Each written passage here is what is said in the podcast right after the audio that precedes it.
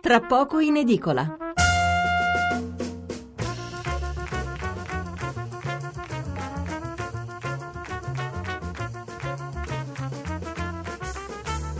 Mezzanotte 26 minuti e 45 secondi è venerdì 23 febbraio. Allora, come vi dicevo, l'apertura di quasi tutti i giornali è eh, incentrata sull'intervento del Presidente della Commissione europea Juncker e eh, vi leggo allora questi titoli e poi subito dopo passeremo all'approfondimento successivo. Vi ricordo, parleremo delle bollette elettriche e di questa brutta sorpresa che riguarderà non quelli che evadono eh, le, le, il fisco e quindi evadono anche il pagamento di queste bollette, no, ma quelli che le pagano regolarmente.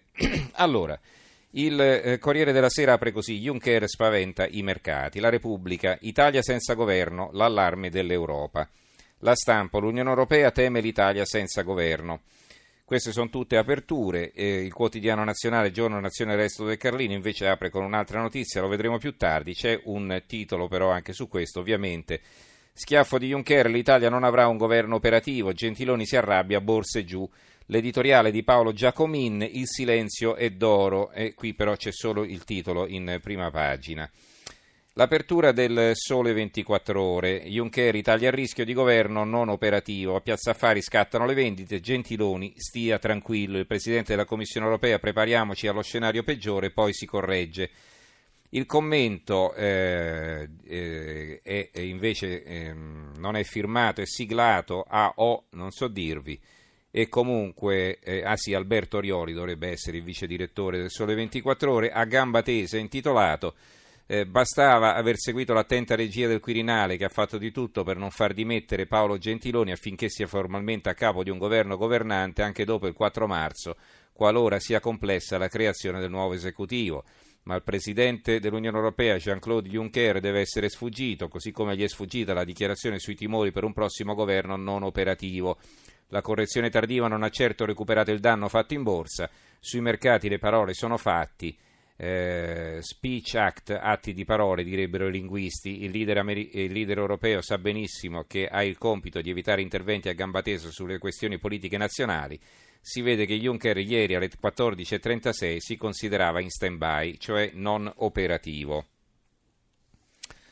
Eh, il messaggero apre così: Juncker uno schiaffo all'Italia. Il giornale, eh, verso il voto, finale da paura. Juncker evoca il non governo, borse a picco sotto eh, la ricetta di Berlusconi, io come Zorro, demolire la burocrazia per far ripartire l'edilizia. L'avvenire, la gaffa di Juncker instabili, spread su, il premio Gentiloni replica a Bruxelles, la stabilità ci sarà. Il Fatto Quotidiano, c'è un titolo su questo argomento sopra la testata, due righe, il solito Juncker al quarto whisky, minaccia l'Italia, il paese rischia governo non operativo e fa subito frenare la borsa di Milano sempre viva l'Europa, perché si ironizza sul quarto whisky, perché insomma è abbastanza risaputo che eh, a Juncker piace alzare il gomito. Allora, poi Renzi in fuga nella sua Toscana. Statali con guaglio di febbraio, il governo chiede indietro gli 80 euro, contestazioni, dopo anni torna tra Siena e Arezzo ma evita le piazze. Eh, tutti i disastri di Berlusconi, se lo conosci e ricordi, lo eviti, B come basta, da domani in tutte le edicole e poi nelle librerie, un libro di Marco Travaglio. Ancora, eh, Movimento 5 Stelle, ecco la squadra, eh, Tridico per il lavoro, i tre alfieri di Di Maio.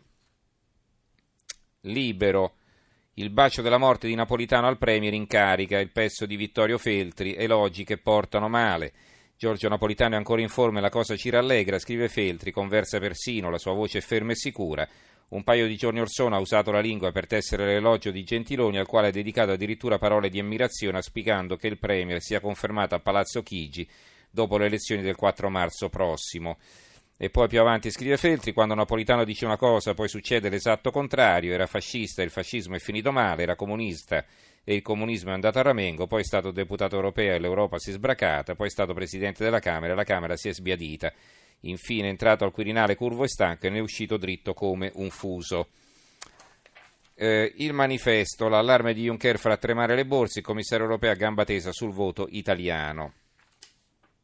Eh, L'Unione Europea mette i piedi nell'urna e la borsa crolla, il pezzo di Maurizio Belpietro, ancora ingerenze sulla verità, e poi eh, altri giornali, il dubbio, Davigo sbaglia e sbaglia anche il PD a candidare Ferri, eh, si parla quindi di magistrati che si candidano e poi ancora il foglio. Il foglio invece, vedete, affronta l'argomento che abbiamo affrontato noi prima in sostanza, no? Quello che succede all'interno del centrodestra. La coppia che scoppia loro la vedono in negativo, eh, loro sono per la grande coalizione, il foglio non, eh, sono coerenti in questo loro, loro auspicio. Eh, la coppia che scoppia, Salvini e il CAV, Felpe e doppio petto, storia dell'alleanza improbabile che può funzionare nelle urne, ma dopo e eh, cosa scrive qui l'articolista che non si firma, si punzecchiano, si sfidano, si fanno concorrenza e allora Matteo Salvini dice che il candidato premier sono io e Silvio Berlusconi gli risponde ricordandogli che Forza Italia è quattro punti sopra la Lega e mentre più giovane non si fida, lo vorrebbe portare addirittura dal notaio per fargli firmare una specie di patto di non tradimento, un contratto antinciucio, una cosa a metà tra un matrimonio e un'ipoteca, il più vecchio replica con l'aria che aveva Totò mentre vendeva la fontana di Trevi, una stretta di mano è sufficiente. E c'è davvero qualcosa di incongruo e pure di magico in questa acrobatica alleanza del centrodestra tra un leader sovranista che spiega di essere profondamente euroscettico, l'arruffato Salvini che spesso paragona l'Unione Europea al Terzo Reich e il presidente impresario Berlusconi che si rifugia nel ripatto con gli italiani e che riceve a Roma il capogruppo del PPE Manfred Weber. Berlusconi è il più pragmatico, ragionevole e responsabile e io lo appoggio, ha detto Weber. Una coppia talmente scoppiata dovrebbe far scappare gli elettori a gambe levate, invece sembra calamitare i consensi, innesca una competizione interna che funziona. In Germania CDU e AfD sono i peggiori nemici, come in Francia i gollisti con la Le Pen, in Italia invece sono alleati. Eh, il mattino, e quindi veniamo ai giornali a diffusione locale, voto in Italia, schiaffo di Juncker, si rischia l'ingovernabilità, lo scenario peggiore, Gentiloni, due punti, nessun salto nel buio.